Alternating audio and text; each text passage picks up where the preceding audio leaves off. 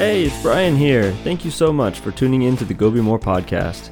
For those of you who've never heard of Go Be More Apparel, I just want to take a moment to tell you what we're about. We believe we all have a responsibility to chase our dreams, and we want to give you the motivation, the mindset, and the permission to do it. We want our apparel to be a constant reminder of your commitment to achieving your goals, and we want the words Go Be More to remind you of your dreams and your next steps every time you see them. As for this podcast, every Tuesday I speak with John Rankin, world class miler, kidney disease survivor, and founder of Go Be More, about topics that will help to unlock your potential and get you moving forward. Every Friday, we interview a special guest to learn more about their Go Be More journey. In this episode, we speak with Cristina Audencial, the morning news anchor for Fox 5 San Diego. Cristina walks us through the ups and downs of her career in news, from her first audition in high school to working as a writer producer, reporter, and now anchor. It wasn't always a smooth journey, however. Christina shares why she left the business entirely before coming back and eventually winning an Emmy for her reporting on Typhoon Yolanda in 2013. She shares how the experience changed her life and the fine line of being a professional and human in her work. Christina was a joy to speak with, and we're sure you're going to love this conversation. Alright, on to the episode. Christina, thank you for joining us. Oh, thank you for having me. Thanks for joining us, Christina. We appreciate your time and are super excited to share your story with our audience. And we really appreciate your patience as we've just struggled to get this going here. Uh, I'm just going to address it up up front because I think it's just part of the reality of doing this. We've been having some technical issues, and you have been so great. I really appreciate it. Thank you for for bearing with us. Oh, no problem. I understand. I understand this all too well. Cristina, you have a really interesting background filled with early childhood travel throughout the world. You're born in the Philippines. Can you tell us a little bit about your experience growing up? And that I think will lead us a little bit into the career that you've chosen. Well, yes, I was born in the Philippines, born in Subic Bay. My dad was in the US Navy, so we moved around a lot. And for the most part of my childhood, it was overseas. So it was Philippines, Guam, Japan, uh, Singapore, and eventually we we did head to San Diego when I was still in middle school. But then, you know, Dad got orders. You know, we have to go to Singapore, and of course, I was really upset about it to leave San Diego because I, I really felt like this is where I wanted to call home. But I had to finish out my high school career in in Singapore, and that and actually that that ended up being a blessing because if it weren't for that place, I wouldn't be where I am today. Uh, so, and now, you know, we, we ended up going back to San Diego where I went to school. My dad ended up retiring here. So that's how, that's how we moved around a lot. it was because of the military. You mentioned in going to Singapore that it, you were upset about it, but it, it kind of opened the door for where you are today. And I'm curious, uh, when you say that, did you get your start in pursuing a career in the news in Singapore? Well, so it was it was actually in Singapore that I realized that I did want to to end up in news only because you know I grew up wanting to be a marine biologist when I was a kid, and then that dream then started to fade uh, when I was pretty much in high school, and I felt like this mounting pressure to want to know what I wanted to do. I went to an international school, and you know all these students that I that I went to school with like knew exactly what they wanted to do, and um, and I was just like, gosh, how come I don't know? And you know I was getting pressure from my parents too, like you're going to go to college and this and that, and you're going to get a really good career, and I was just like, ah, but I don't know what I want to do yet. Um, so it happened by accident. I use the term accident very loosely. Don't believe in coincidence. Don't believe in accidents. I believe everything is is is it happens for a reason. Right but essentially, they we had a student-run production in Singapore for the students by the students and you would do like a morning show so you'd have the students who would present the morning announcements you had a cameraman you had a director you had a producer we were all students and in order to be one of the anchors you had to audition and it was a really good friend of mine who wanted to do it and she was like, Christina, you got to do this with me. You have to audition with me. And I thought, I don't want to do that. I'm like, who wants to face your, you know, classmates in the morning where you're still like rubbing the, you know, the morning out of your eyes and all that stuff. she was, it's just an audition. Just do it for me because I need a co-anchor. Okay, so we go ahead and do it. I ended up getting it, and she didn't. Oh no! And it's it's it's weird. It's so weird how that all plays out. But instead of you know, going up to our, our teacher, Mr. Clemens, and saying, hey, you know, I, I really don't want to do this because I had that option to say, I'm just kidding. I'm just going to step back and let someone else take it. I actually said, you know what, I'm just, I'm going to do it because I also thought if he saw something in me that I didn't know that I had, maybe that's something worth mm-hmm. looking into. Um, and it turns out I actually I really enjoyed writing it. Teachers would give us their announcements. We would have to write it into our own words, which is a lot like the news today. And it was through it was I basically just I mean I really dove in headfirst. And all of a sudden I was in yearbook and I was in the newspaper and the audio uh, audio visual classes and all of a sudden I was into it. I didn't know what, but just in this arena was what I wanted to do. We went to a field trip, Singapore, CNBC uh, Asia, which is headquartered there. And it was the first time I'd ever been in a newsroom. And as soon as I walked in and I saw people just kind of doing their thing, but you could feel the electricity. I don't I say that, I don't know what it is, but it's like I could feel the energy from the room and I was like, "Oh, this is it. Wow. Like this yeah. is what I want to do." And I mean, I was so I was so excited. I was um I was kind of dancing around like you know behind behind my classmates i was kind of like tapping like ooh ooh oh my gosh i'm so excited i'm so excited it was it was hilarious. And we, they take us into the studio and the anchors i think had just finished one of their news blocks so they were in commercial break. And they were they were very kind. They were waving to us from the desk like hey how are you guys doing? And you know welcome and uh, I, hope you guys we don't scare you guys off and things like that. They were just being really nice and funny.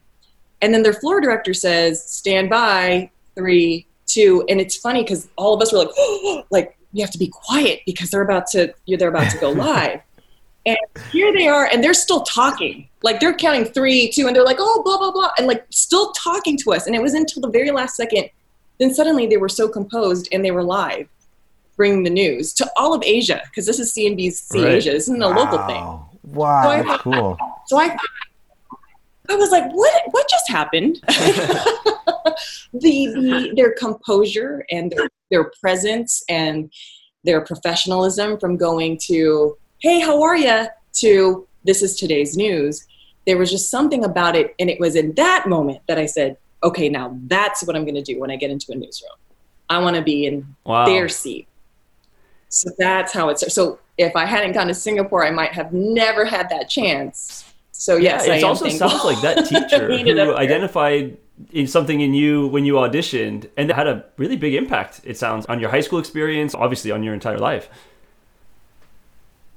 Absolutely. He he actually straight called me crazy one day. said, oh no.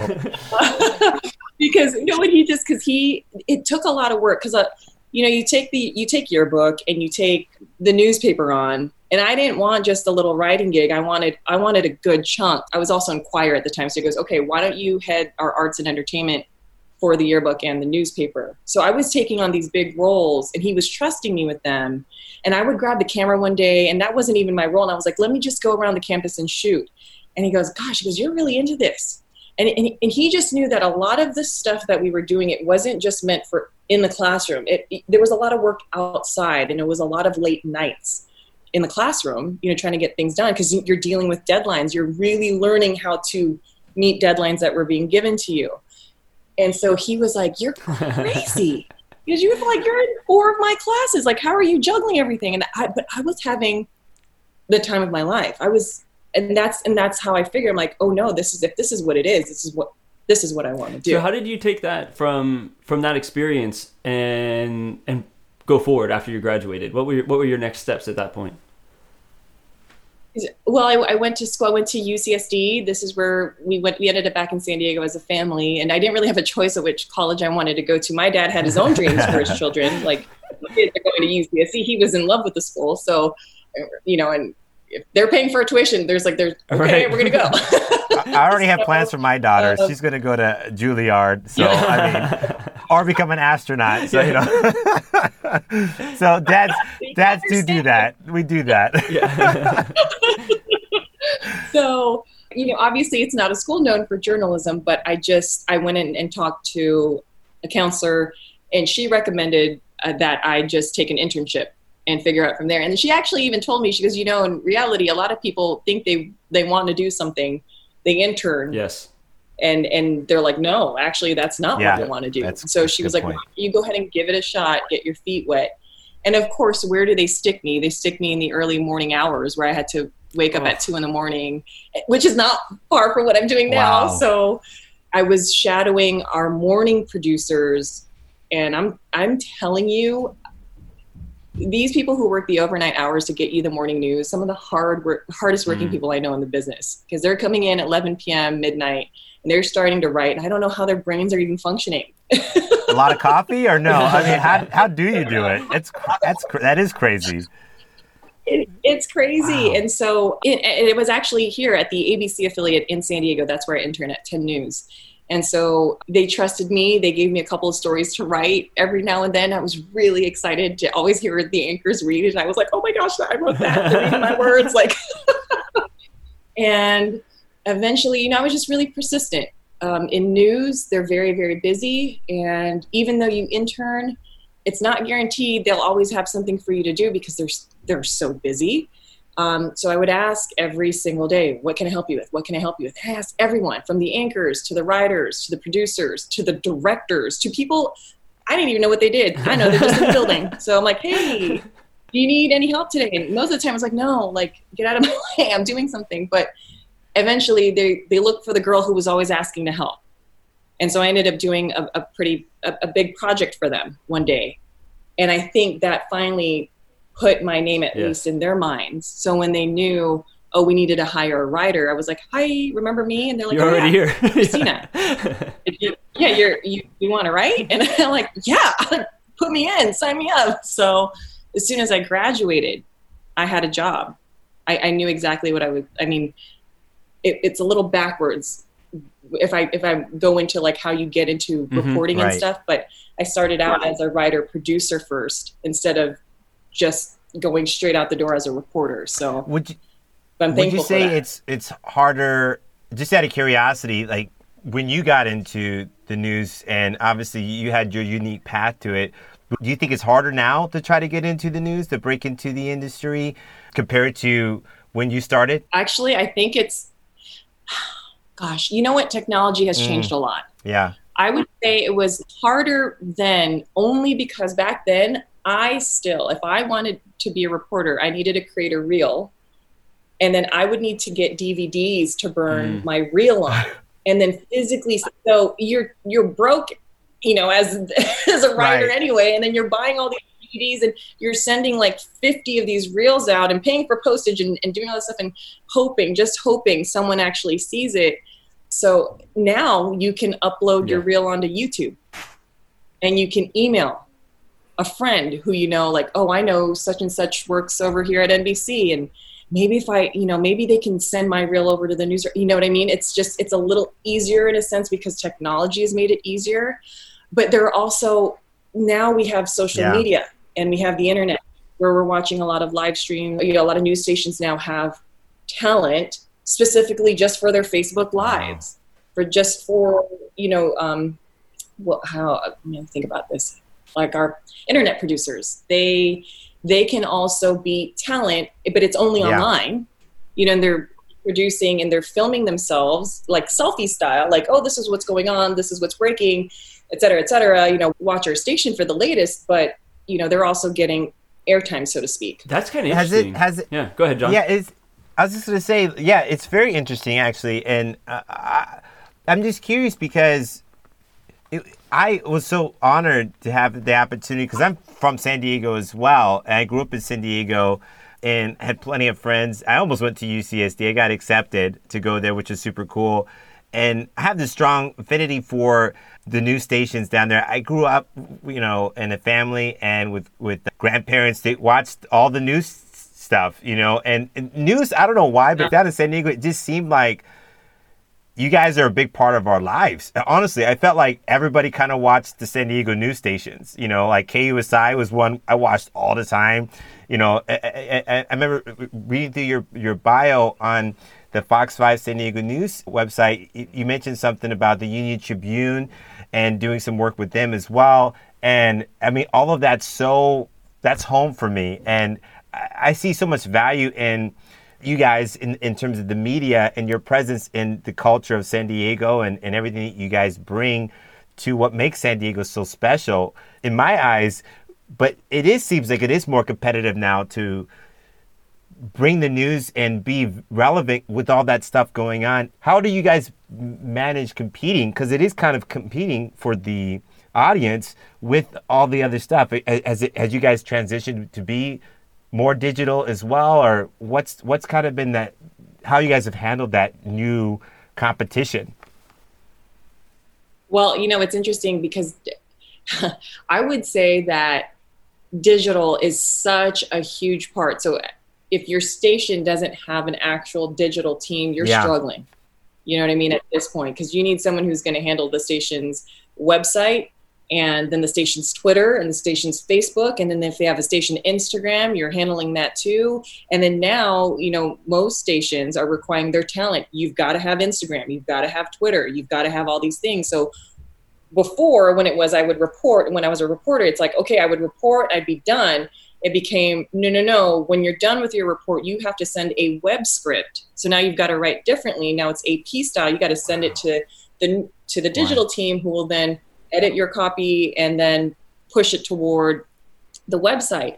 And then all of a sudden it was, hey, are you out at the scene and it's breaking news? And all I'm thinking is I've got to get the facts so I can make my 5 p.m. hit because we're live at 5 p.m. But if it's 3:30, they're probably texting me, why did NBC just text, uh, just tweet this out? And I'm like, oh, yeah, um, Yes, about that. Okay, wow. so then now I'm grabbing my phone and I'm taking video of the scene even before. So it's so funny because you bring up a good point, John, that before families could depend on getting the very latest news and on, you know, 5 p.m., 6 p.m., or whatever hours, you know, mm-hmm. they were mm-hmm. watching. And you could tease ahead and you could say, hey, here's the story, here's the latest, and we're going to bring that to you at these hours and you could expect it then. Now you're just getting it, you're getting it as a notification yeah. on your phone as soon as wow. it happens. So it's more eyes, more ears, and fast fingers. yeah. you were just. now this this is a question that I don't know if it's okay to answer or appropriate to I'll ask it and you can tell me if this is, if you can say this is I can't really answer that question but do you think it's a good thing or a bad thing that the, the information is coming out so quickly when it's happening without all the facts being gathered you know because I, personally I feel like that's where we can get into a lot of trouble uh, in terms of saying stuff and not really having the full story in place, then all of a sudden, anybody that's in media could then be a part of misleading you know their audience and and having to go back and, and correct certain things. But that's kind of tough to do that because once they hear something they kind of act upon that news as if that that's the, the, all the information they needed to make a good decision or to have a clear understanding of something that's happening in the world or locally in their area. Or how do you feel about? It? I would say, John, just to add coming on, out so quickly. Just to add what you're saying, if you make a mistake, now it'll be held against you as that person. That person yeah. lied in a in in whatever they reported, and we can't trust that news station anymore. And it, it seems there's a very strong uh, sense of this in social media, especially. Well, yeah. So to, to, answer John's question, but John, you pretty much you pretty much answered it. There's there's I think it's good and it, okay. and it's bad. It's great in a sense that because our society now relies on fast information, we want things we want things delivered quickly. You want we want that instant gratification. So why am for me in my mind nowadays, it's like why am I going to wait to watch the 6 p.m. news if I can get it at 2 p.m. Yeah. You know, so there's there's that added pressure I feel like now for journalists to wait, what did I just hear? Let me confirm that and then let me send yeah. it out. Now, here's the thing we do, as journalists, should not forget that we have a responsibility. So just because we can deliver the information a lot quicker, we can send out a notification, we can send out a tweet, we should we should know better yeah. than that like just because we you know you have to confirm things. You have to know your source. Is it a credible source? Are you getting this from officials? Or are you getting this from you know just a man on the street which is obviously not what they're going to do? I i will say that a lot of people do jump yeah. the gun and it's happened and we've seen it happen. So yes there's also there's there's a chance of that happening. And and then you know brian you were just saying that well then then you look like a liar and now the stations you know got to yeah. suffer for it. And, and and i and i would hope here's the thing. I would hope that people did understand that you know journalists are they're humans too. I'm not asking you know for people to be like oh poor journalists nothing like that. Because we're we're held to a certain standard we're held to a certain responsibility. If we can't deliver the news accurately if we can't be accurate if we can't be responsible we have no business being in this field right. anyway so before so it's funny because you know and I, I, will say that there are some stations who who strive on that who are like oh breaking and then send it out and okay yep. where did you mm-hmm. hear that from did you get it from at least two sources like where whereas i can i can say that our news director he goes hold hold up i want to make sure it is clear as day you know where you're getting your information from and it's right. correct. If you have even the slightest inkling where you're asking should i tweet this or should i send this out? you shouldn't yeah. be doing it anyway. Because you should be getting a hold of us getting a hold of management and you talk to us and if you know we'll, we'll talk about it. And if not you should not be sending out that information anyway. So it just goes back to the journalists. What is your responsibility? What are you trying to prove for me i'd rather be late by 10 minutes if it means it's going to save you know save me and save you know my yeah, station space too sense. so it, it seems like yeah. that's the standard that you guys have. When I do check out your guys' website and look at the news clips and stuff that you guys do, it just seems like overall that there's a really unique sense of, of, of family and great culture that you guys have at your news station and a, a, a, certain standard too. I mean, I'm very fortunate to be connected to Rafael Morales. He's we grew up together. I've known him for gosh, I don't know. Yeah. Tw- 30 years i think it's I mean, 20 30 years something like that like over 20 years and um, he's my brother he's like a brother to me and knowing Rafael, he just he's he has such a high standard, and I know that when he talks about the the news station, the culture, the the way in which you guys as a team approach approach stories and approach things. I mean, for me, I'm super confident in you guys and how you guys approach it, and that's the sense that I got when even when I was there, being on set. And again, thank you so much for interviewing me and allowing me to, to share our company story uh, on behalf of Brian and our team, the Go Be More story. But yeah. I feel like that's the standard you guys have. So I, I asked the question quite confidently, knowing that that's what your guys' standard are, is. But I feel like a lot of people, you know, speaking for those who gets to listen to this interview, that's the question they have is is you know what standard are these news stations and the media outlets and the journalists really adhering to because it seems a lot like the Wild West in a lot of ways now, where it's just people are just gunslinging and sending out stuff because it's clickbait. They want the want to get the information yeah, out. They want to be the first to report it. But I, I I don't really think that that is. I think that's part of the game, but that, that's not part of your brand. So I think it depends on the brand of the the media outlet as well. Like some people just want to get stuff out, and some people just want to get it right. And I get I feel like you guys are are a part of the group that wants to get it right well we gosh and you just i don't know i just I, could you i could you imagine what it would feel like if you had broke some story and it turns out mm. to be mm. false like oh i would, i i just don't know what i'm doing with myself right. gosh I, would I'd have to get out of news I, I think that every news station I, I can't speak for every single one. I've worked at several, but you know, like news directors, they come and go mm-hmm. as well. So it just it just really depends who's spearheading the newsroom and and what values they're bringing. And I think the reason why, John, you you've noticed we are so family oriented at Fox Five is because we mm-hmm. really are. That that is the culture. That's the priority. I have never been in a news station where the news director is very is uh, is very critical of how we all interact with each other in the yeah. newsroom. Um, I know other newsrooms where people are afraid to laugh, you know, because it's just we're on it. We right. got to be on it. It's news, news, news, news, news, news, which is which is fine, which is and it's great, and that's their brand, you know. And you go to Fox Five, but there's also a reason why people look at us out in the field, and our competitors are like, "Wow, you guys really all do get yeah. along." yeah. yeah, but it's because our our our boss, you know, he's made sure that that is the culture that's wonderful. And it helps. It helps in, in this type Christina, of field. you definitely. you mentioned in the beginning, it seems like writing was maybe the first thing you really dove into or that you really attracted to you to to the news. I'm curious about how writing has played a role for you and consistently and then in general how you've developed some of these other skills or how you've approached doing this in order to further your career. Um, We can hear all that. That's Is that your mom? yeah, she came down for a snack. that is so funny. I know. I know. I'm so sorry. She's like, she got the microwave on. I was like, oh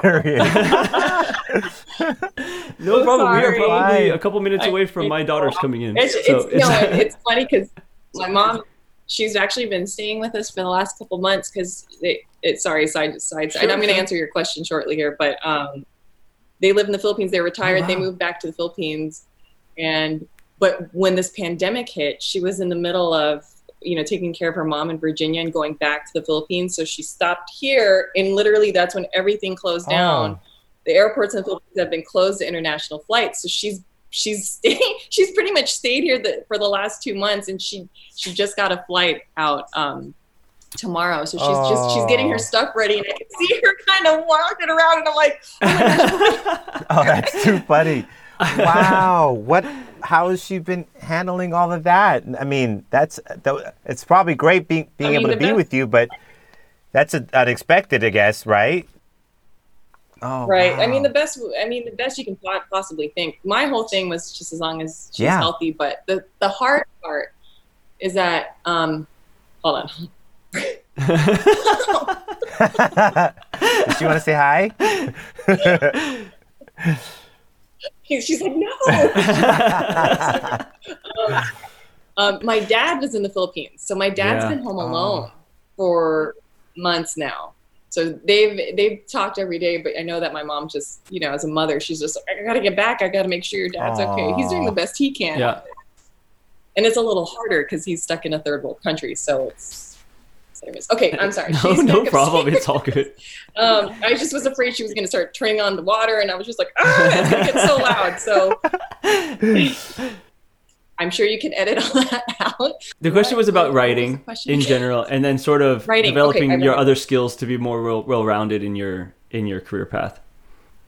Okay, so it's interesting because I got into news as a writer. That's how I started. I was a writer, fill and producer, and eventually producing, and I did that for about three years it's a little backwards only because when you're in college you want to be a reporter typically you know you go to a school for journalism you're you're able to create a reel and then you send it out across the US because chances are you're going to you're going to get your first start in a smaller town a smaller market you know to get your feet wet to make all your mistakes earn your stripes and then you can get into a larger market like San Diego and then work your way up from there. But I just wanted to get my foot in the door. So here I am in San Diego, it's really difficult to get into um, a reporting role right off the bat because they want years of experience. So I just figured, hey, you know what? Just keep it cool. Let's go in and get your feet wet this way. And it's funny because I actually hated mm. it. Really? In the beginning. Because it's not what I wanted to do. I enjoy writing, don't get me wrong. But what I wanted to do was I wanted to be able to report and eventually get to be an anchor.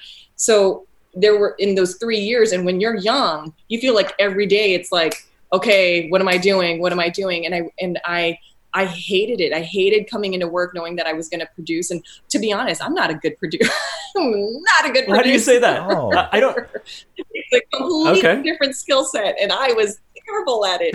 Um, probably should have seen that out loud. Oh my gosh. I used to produce at fox 5 um, when we launched. It's such a funny story but um, and I asked my boss, who is still my boss today, you know, if he would allow me to be a reporter. And he said, no. no you, you don't know anything about reporting. And I was like, yes, I do. I produce and I do all this stuff. And at the end of the day, what ends up happening is so I got a later start to become a reporter. However, what that did, writing and producing for those first three and a half years, it really built such a solid foundation for me. So the moment that I finally came back to San Diego and I started mm-hmm. reporting and for Fox 5, I knew exactly what the producers wanted. So I knew exactly what they were thinking. I knew what they needed. So I was thinking like a producer when I was out in the field. They never had to think twice about what I was doing because I always gave them what they needed even before they asked. Wow.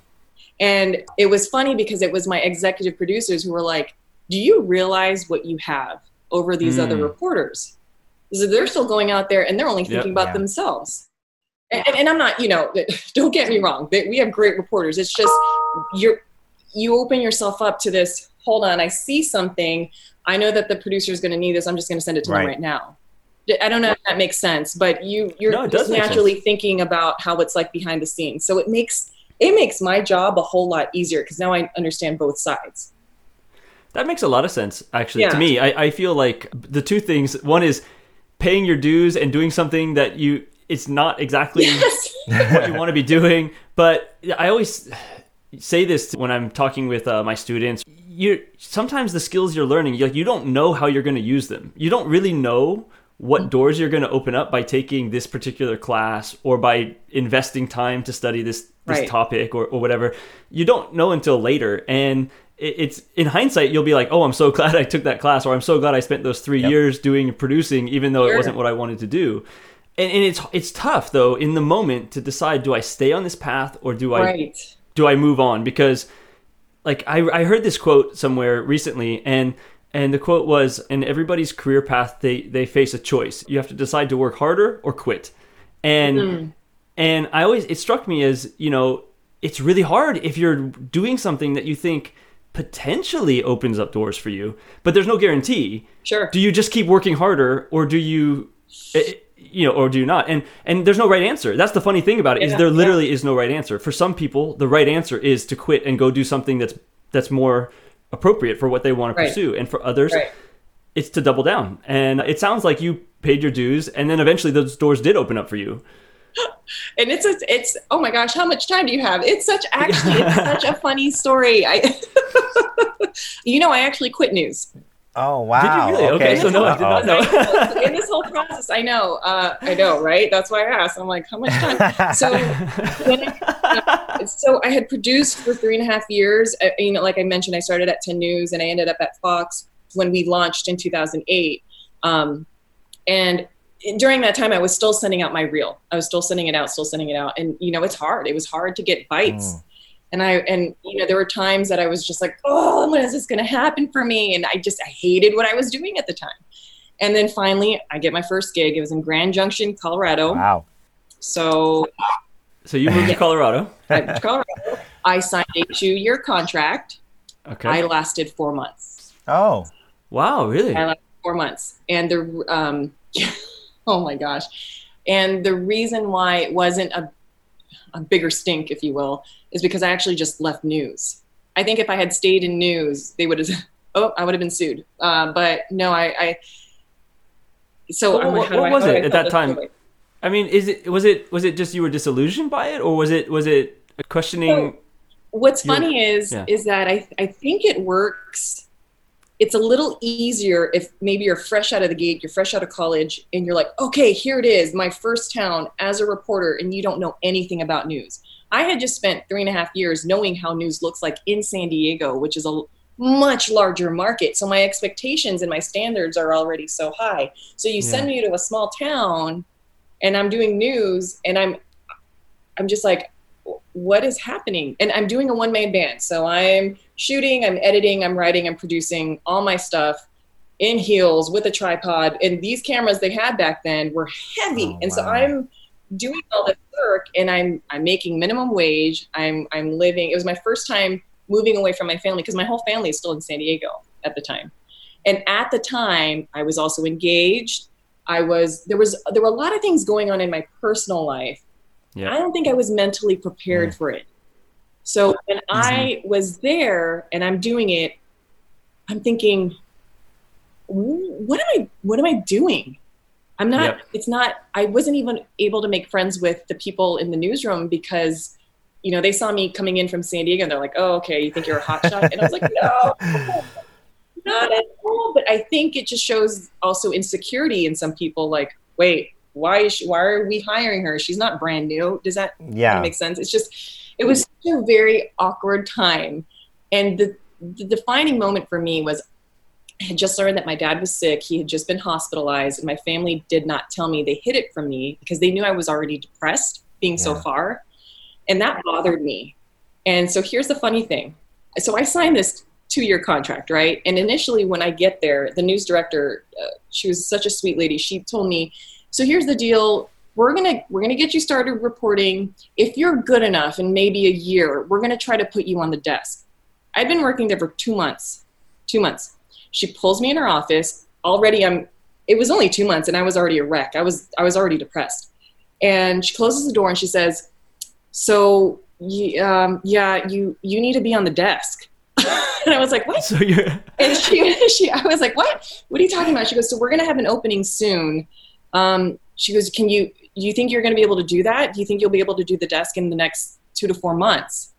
And you think that for me, I'm like, "Oh my gosh, this is what I this is what I've been working for is to be an anchor, even though it's in a small town." you know what I did? I cried. Mm. I sat there and I started crying, and she goes, are these tears of joy? or, we don't look like it. And I said, I can't. And that's when I knew, when I said no to the yeah. position, it was, I, I said, I have to go home.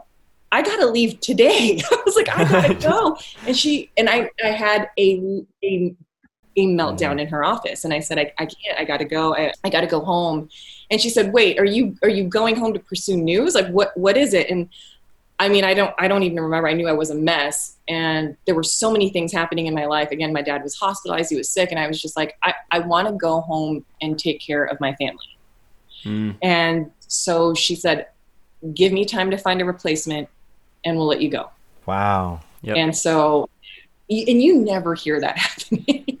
you don't hear that happening. And I, so I finished another two months. So it was four months, and I was, I was gone. I, I quit news and I blamed everything else except for myself. I blamed everything else around me.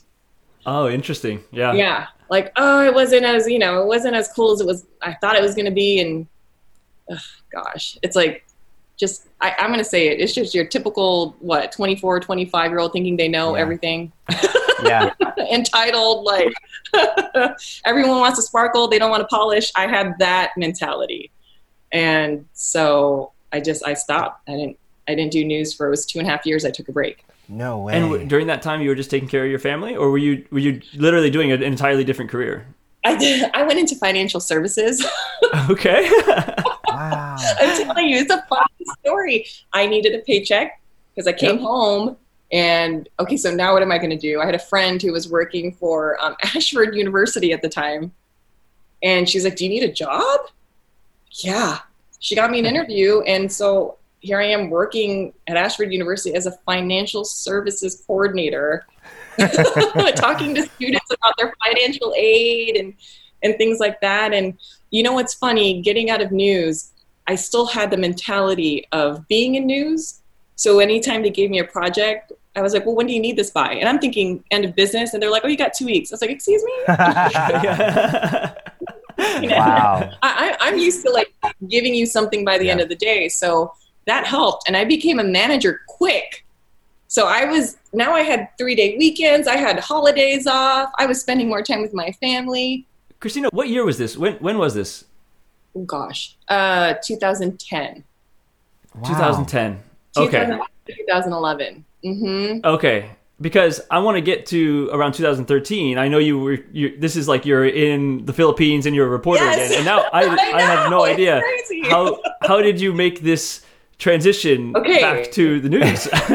so another accident that I say accident, don't believe in it. But as I'm at Ashford and I'm fine, I'm content. You know, I'm I'm I'm good. I happen to meet up with some of my old news friends over lunch, and one of them mentions that she just signed with the San Diego Union Tribune, but it's a mm-hmm. newspaper. I'm thinking, how are you going from broadcast to newspaper? She goes, no, they're starting UTTV so it's the it's a television station within the newspaper. It was this it was a project that was being um, that was launched by basically the new owner, and so it was completely brand new. And she said, "Do you have you ever thought about coming back into news?" And I said, "No." First of all, I couldn't. I said, they're not going to take me. I, I have four months of on air experience. you need years to get into a market like San Diego. And she said, Christina, she goes, send me what you have. We're looking for a couple reporters. They may not pay well, but we just, we might need someone. And I thought, oh, yeah, right. And I couldn't sleep that night. Wow. So I sent her what I had. I sent her, I don't even remember what I sent her. And I got a call from her news director two days later. He was like, You in or you out? Jeez. I was like, What? Wow.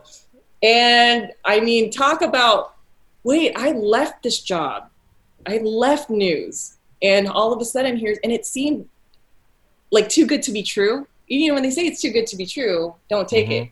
I mean, the pay wasn't great, but it was definitely being able to suddenly do news again in San Diego. So I was like, sure, I'll do it. Took a pay cut wow. and everything just to get back in, and and it opened the door for me to travel. It was the only time I did travel overseas to do a story. But I mean, I was reporting just for the UT and its website. That's that's all it was.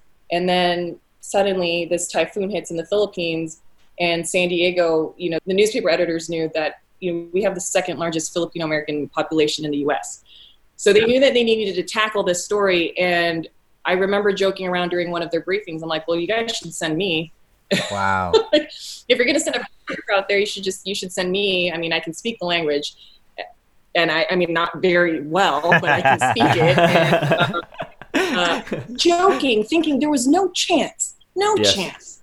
And it was that night, 10 p.m. I got a call from an editor. They're like, "So can you really go?" Oh, wow. wait, is this serious? And they and they said you have. It was like 36 hours before they were going to send their photographer. So if you're going to go, we need to know. I'm like, yeah, uh, yeah, yeah. And we no, we had no idea. Like I had no idea what I was getting myself wow, into. That's so cool. So, so there it was. So then, two weeks. Two weeks in the Philippines, and yeah. and you you do a ton of reporting about uh oh gosh, it's a typhoon Haiyan. Haiyan. Haiyan. Yeah, yeah, I can't. I, I was looking it up and I, and then I realized in the Philippines they called it Yolanda. Yolanda. Which is, yes. which is a much better name for me. So um, the uh, So uh, you spent two weeks, and you ended up winning an Emmy for your reporting there, if I understand correctly. Yes, I did, and it's it's so interesting because first of all, I had no I had no idea that that was even an option. I had no idea yep. that we were even going to send our work in to be to be potentially nominated. And even when we were nominated, I thought, really? Because when we were out there, it was such an experience that changed my life that it almost didn't feel mm. right mm-hmm. to win something for it because I had gained more going there than I, you go to a um, you go to a town that's com- that's been completely leveled, and there were many of them, but completely leveled. You had people who had lost family members, who had lost friends. Their entire livelihoods were gone, and we get the opportunity to, come in there as Americans, and you know, they're looking at us like we're movie stars, and I'm like, no, no, no, no, no.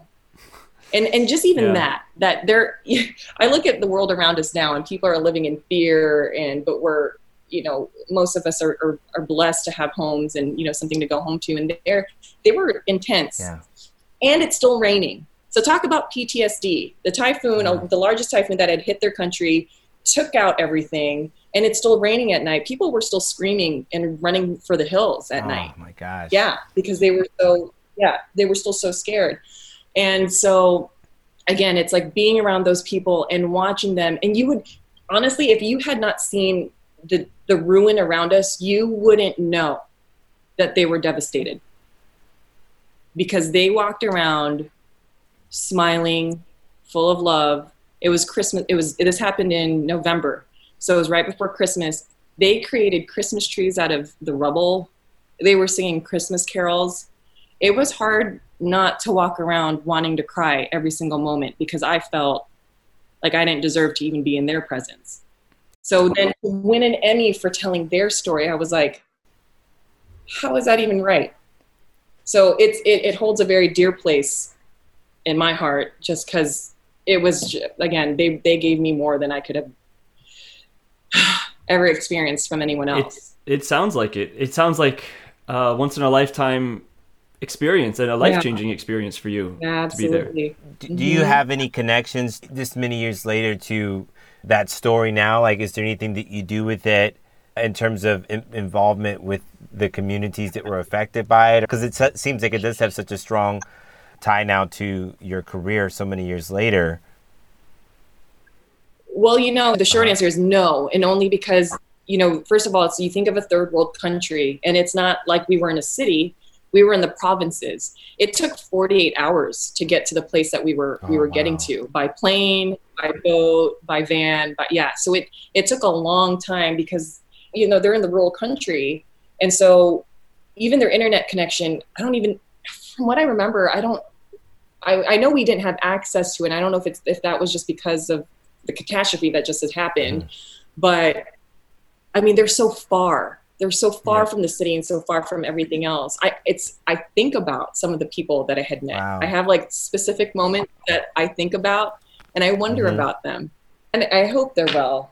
And I and I think I think they are. They're just so, they were so resilient when we got there that I I can't imagine that they're, you know, no. Right. Okay. Right. No, and yeah. I think I think that the coolest thing about, at least my two cents on it is, uh, first of all, is that the the award behind you? By the way, the, the I'm like I'm like I'm looking at it like man, that's so pretty, that's so cool. Um, but I, I, my two cents on it is this, and I and I and I kind of feel like Brian and I and our team with launching a podcast as you know at least an, a marketing arm of our brand, but we see it as so much more than just a way to to, to talk uh, to kind of get our brand out there. We really Brian and I uh, really do feel a, res- a sense of responsibility, and also I feel like it's an honor to be able to share uh, inspirational stories to tell everybody's story. You know, anybody that we get to connect with and have an opportunity to have them share their story, it's great because it reminds all of us that we all have a story to tell.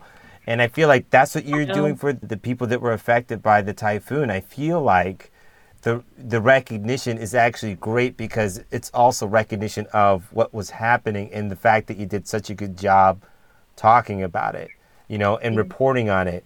And and it was recognized for that level of excellence that you that you guys executed on sharing that what was happening out there. And so, and the fact that you were recognized with the award, I feel like it's it's a great way to kind of like put something in the ground and say, "Hey, don't forget what happened," you know. Yeah. And so, uh, so I think it's great. I, I, think it is really great that you guys were recognized for it, and I think that that's a testament to how well you guys did it. Well, yeah. thank you. Yeah. Thank you. So good job. Great job. um, Christina, oh, do you? Yeah, no, oh, I, was ahead, just, I was just gonna say, are there other stories that, that you've reported on that that you have a strong connection to and can think back on fondly now, uh, as far as like what you've done over the years? There's so many. I mean, I, I reported for five years in total before I went into my anchor mm-hmm. position. So if you think about it, you have a new story pretty much every single day you walk in. Um, so sometimes that question is like, oh gosh, I can't think.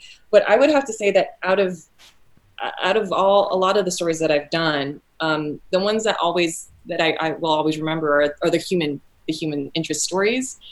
Um, because it is such an honor to tell. I mean, if you think about breaking news, you know there's a house fire and things like that. That in its own is a completely different beast. It's like being able to report on something where you have no information and going to the scene and trying to dig for anything that you can that's a completely different thing. But when you have time to actually really speak to people and get to know their story one thing comes to mind. There was a girl here who needed a kidney transplant and um, went so many years and, and couldn't find anyone couldn't find couldn't find a match and she had deteriorated quickly. And so she was getting you know bad news left and right. And meantime her cousin who was actually in the philippines at the time had had a dream randomly had a dream his father who had already passed. He had a dream of his father and his father had always told him that he would donate his own kidney to his his niece but he died before he could he could do that. So now her cousin is having a dream of his dad, and he wakes up and he goes, "I think it was a sign. I've got to do it." Wow.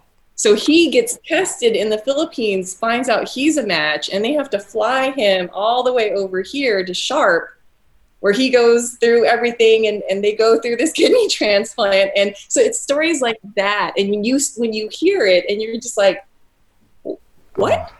And, and you know being a woman of faith myself i'm like yeah no that was not an accident you know i keep saying these this, this term accident and it's just it's not everything ha- happens for a reason and if, if you if you attention and, and you actually listen so for him to listen he says he had a dream of his dad and he just knew it's not like his dad spoke to him in his dream he just he woke yeah. up and he was like I, something about Bianca. Her name was Bianca. He's like something about Bianca. I I got to wow. figure out what this is, and he, yeah. So that's those are, that, those are yeah. the kind of stories that I remember that will stick with me. Absolutely, yeah. Christina. I I want to make sure we we ask you about being an anchor because it seemed like where you wanted to be back in high school was behind the desk as an anchor and yes. you've you had a, a, roundabout journey like I'm, I'm sure every anchor yes. has somewhat of a roundabout journey sure. to get there but but you definitely had your long journey to get there and now you're you're doing it so how how has that been? How what have what have you been learning? Are you enjoying what you're doing now? Can you talk a little bit about being an anchor on on the news? It's it's amazing. It's a lot of fun. It's so much fun, and I can't I can't believe it most of the time that I get to do this in the city that I wanted to call home. And you know, it's it, that was my that was my goal for so long. I'm like, I just want to get to the anchor desk in San Diego. I mean, a lot of people are like, oh, I want to be in New York. I want to do these big things and national things. I was like, I just want to be an anchor in San Diego, uh, and that was my goal. And to finally get here, man, it's it's challenged me in many ways. It's humbled me in many ways. Um, it makes me want to be better every single time. Only because I, it's so funny. Like after, say, there's a breaking news story, I'll always think to myself during the break, oh, I should have. No, I could have said this, and I, I should have delivered it this way. You know, and how oftentimes do we do that? Doesn't matter what industry you're in. So I can say that it is, it's it's equally challenging as it is exciting just because you you don't know what you're going to get. You do have those days that are they're very cookie cutter and you're like that was a good day no technical issues or you know what have you and then there are days when when major news hits and that's why you're called the anchor because then you've got to hold the show down and and you've got to think on your feet and you've got to be able to I, you know the thing is i think you just have to be able to connect with your viewer not just for trust's sake, but it's just because it's a privilege mm-hmm. to be mm-hmm. in their home. Me, I, I do the early morning, so I'm doing 4:30 to 6 a.m. Um, and I've been recently, I've been doing it by myself since the pandemic hit, and I can't have a co-anchor, so it's just been me. And for me, the people who are still working, um, or who are working during this time and are up at that hour, I know those kind of people. I mean, I know that they're law enforcement, I know that mm. they're nurses, I know that these people, if they're tuning in to watch me, that's that's a privilege and I cannot take that for granted. So the way that I can tell the story, and it's not just being an anchor, but it, can I do it? Can I be warm? Can I be genuine?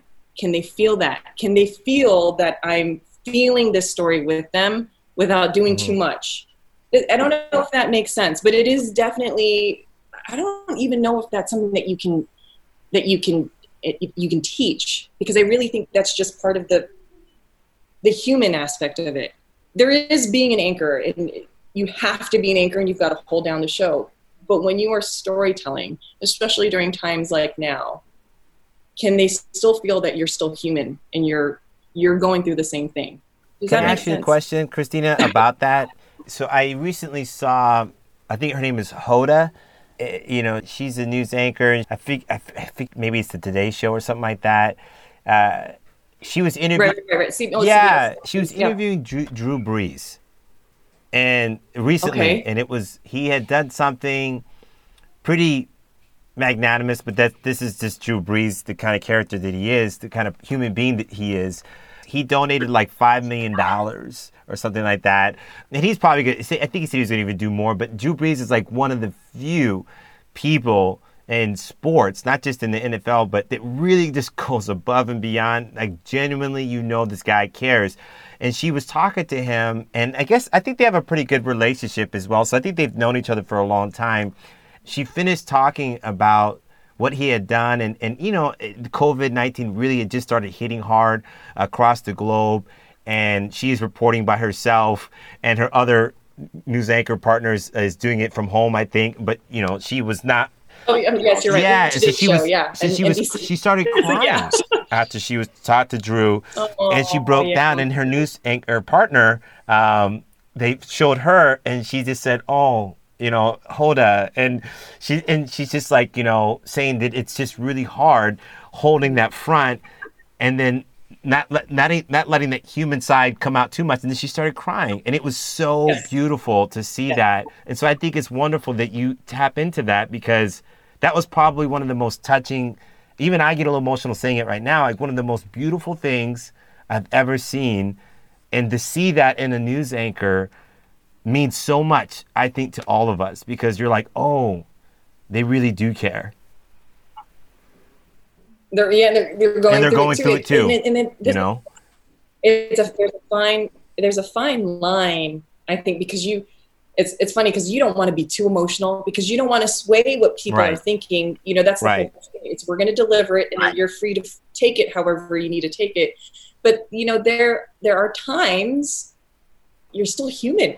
You're still human at the end of the day, and I, I mean, every time we show like a hmm. military. Hmm anything military and in some type of reunion, I can't help it. I'm, I'm like, I need tissue. Like when, when I'm not on camera, I'm like, tissue. I need tissue because you know behind the scenes I'm like, ah! and then you know like trying to compose myself so when we come back to it, I'm okay. But it's like yeah, anytime there's a story of like a military dad comes back and surprises his kid or something yes. like that, I'm just like, oh god, you're gonna. It doesn't matter how much I'm prepared for this story. Like I cry every time. I can't handle right. this. Yeah. Yeah, yeah. yeah. That's what I mean. Yeah. Yeah. So, it, well, there's this professionalism that you have to sort of maintain and, and yeah. officialness, and and yet I agree with John that when you can show your humanity without like losing your professionalism, right. it, it, just has so much more impact. Actually, I, I don't know how to do it. I, I don't think it's something that you can like force. I think it, it has to come out of the situation and your natural personality and your natural reaction to it. And and I think good anchors are able to, I don't know, choose their spots and, and, and control when they need to control and, and, and be people when they need to be people. Right, right. Fine line. Very fine line. I can't even I can't even imagine it in the moment because the decisions are happening in the moment. I'm sure you're not going in and going, you know, tomorrow's story. I am definitely going to be a human. um, yeah. So we're approaching the end here, Christina, of, of the interview, and you know our whole mission as Go Be More is to encourage people to pursue their dreams and to have a mindset of of making incremental progress, continuing to to push for whatever it is that they want to if they want to do it to to to make those steps. And I'd like to sort of ask you what you see sort of for you, what what the future holds. What what are you pursuing today? It could be personal or professional, whatever you choose to talk about. But I but I and how you're going about it, and just what is your sort of go be more challenge that you're taking on? Um, well, right now it is it is more personal only because I I am I'm I love what I'm doing. I love the city in which I'm anchoring. So I don't have any plans on leaving anytime soon, and I'm hoping that station feels the same way. Hopefully, they you know they will renew my contract and keep me. You know, there's always that in the back of your mind, but um, I don't have any plans on on leaving on that on that side at least yet. Um, but you know, I, am newly married, so I'm I'm think we want to have a family. So it's funny, and that seems all great and it's fine, but I work a, a really odd shift. yes. So I so for me now, when I think of go be more, I think of myself. Okay, so I've done this now. I can I can report. I can anchor. Can I do all that while being a mom? Like that's now my mm-hmm. go be more. It's can I do the same things? Can I have the same energy? Can I still have the same impact, you know, that I'm doing now while raising a child and you know ha- holding a family down? I have no idea. Yeah. I'm very hopeful though, so that part I'm just yeah, that's that's a personal goal of mine. So no, I, I don't know that. if that a... really fits. Of, of course, course, it fits. Yes. Yeah, of course this is uh, like life is not just about what you're doing for your job. We all have these pursuits and John will agree with this. We talk about this all the time. Like we're trying to build a company, but we have kids and we have we have spouses and partners. We want to be well-rounded. We want to yeah. be yeah. we, we don't want to to overweight one aspect more than the other but we can always kind of make progress in all these areas and i i have no doubt that you will you will figure out how to do yeah how to do I'm this hopeful. Um, i'm definitely hopeful i don't know how i don't know how you do the morning shift anyway so that's that's that to me is uh, the fact that you can do that means, of course, you can be a mom. You, you, you, you, know, you know what's funny is there's four of us in the morning. Well, four females. So all three of them, aside from me, they all have kids. So I've watched them go through the process. I've watched yep. the pregnancy, and then I've watched the here comes one kid and then there's the there's the second child and then you know one of the other my other co-anchors has four kids wow. all under the age of eight how wow. she i mean listen wow. you know you talk about i mean you talk about real strong women and, it, and it's great because for a long time getting into this business you're told you have to choose do you want yeah. your career you want a family so for a long so i think that's also part of my getting out too because i was like well i want a family I've always yep. I was raised to be that type of person. So there was a lot of back and forth, but now, you know, I have I have the opportunity and I'm like, I'm excited. I'm scared and I'm excited that's at the same good. time. oh, that's, that's, fantastic. That's so beautiful. No, I think I'm I'm with Brian. I, I feel like you're such a strong person. Your story is truly uh, inspirational for sure. I think that the journey that you've been on, you you you tell it very well, you know. And I I just wanted to mention, I feel like uh, culturally, it's important to be able to uh, talk about your journey in terms of where you're from, so that others who are who have who share that same background feel in, inspired and empowered uh, to go after similar goals. It might not necessarily be in news, but yes. similar high. I mean, you've achieved a lot you know, and you've come very far in a very competitive industry. Do you feel, as a Filipina American, having that, that background, do you feel like a source of inspiration for uh, your community and for little girls, especially that look up to you, look up to you now because you know that they do and you know that they're there. Women should know that. Young girls should know that, and and people should mm-hmm. celebrate mm-hmm. community. Our community as a whole should celebrate uh, women who want to have both because they should be able to have both. That's just my two cents on it. But I think that when somebody who's doing what you're doing is is saying that and and and going after it wholeheartedly uh, it's it's very inspiring. Well, thank you so yeah. much. It's always a weird thing, you know. I you say, you know, do you think you're inspiring young, you know, Filipina children or whatever, whatever yeah. it is? And it, it's it's it's weird because I'm always like, really. I'm like, I, yeah. you know, I, I just went after, I went after, you know, I had a dream, I, I put some mm-hmm. goals down and I went after it. I, I had a few setbacks, but you persevere. You just you keep going, and and I do. I, I would get emails from people. I, I have gotten mm-hmm. emails from people saying thank you for being for being who you are. My daughter can watch the TV and see someone who looks mm-hmm. just like her, and can be proud of mm-hmm. that, and and wants to watch you. And I'm always I'm always so humbled because I know what that's like you know what I mean? I know what it's like to just see something and, and you're like, oh gosh, like how the way she carries herself and you know makes you want to be a better woman, a stronger woman, and you, you know. So I can understand that. So to see it come back, I mean, that's always it. Always knocks me off my feet. I'm like, oh wow, that's that's yes. a blessing. so truly, it is. Mm-hmm.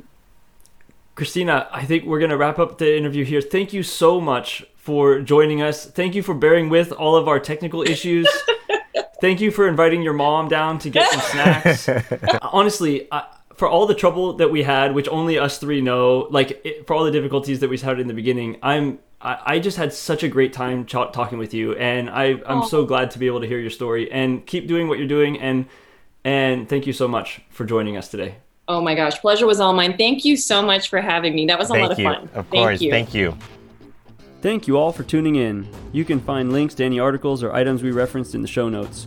Please subscribe and be sure to give us a rating. And remember to tell a friend about the show. The Go Be More podcast is produced by Go Be More Apparel. Check us out at gobemore.co. For all of us at Go Be More, we are what the world is chasing, and we hope this podcast helps you become what the world is chasing too.